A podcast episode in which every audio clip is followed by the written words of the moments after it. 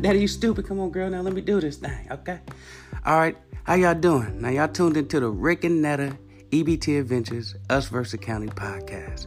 Where every Tuesday and Thursday, 12:30 a.m., me and my baby's gonna be giving away free game and free tips to whoever in the community. And that and see that's just our way of giving back and wishing someone would have did that when we were coming up. You know, when we were in this EBT game, we started out. You know, the county can be a malicious place, and we're just here to teach you how to get over it and how to run a smooth EBT system if you're even running one.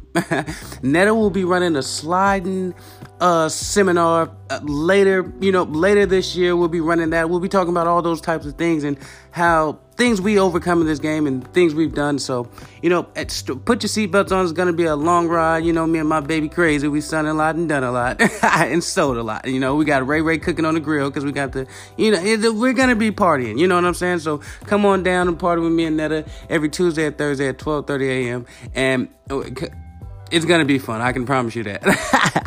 I can't wait to see y'all. Y'all stupid.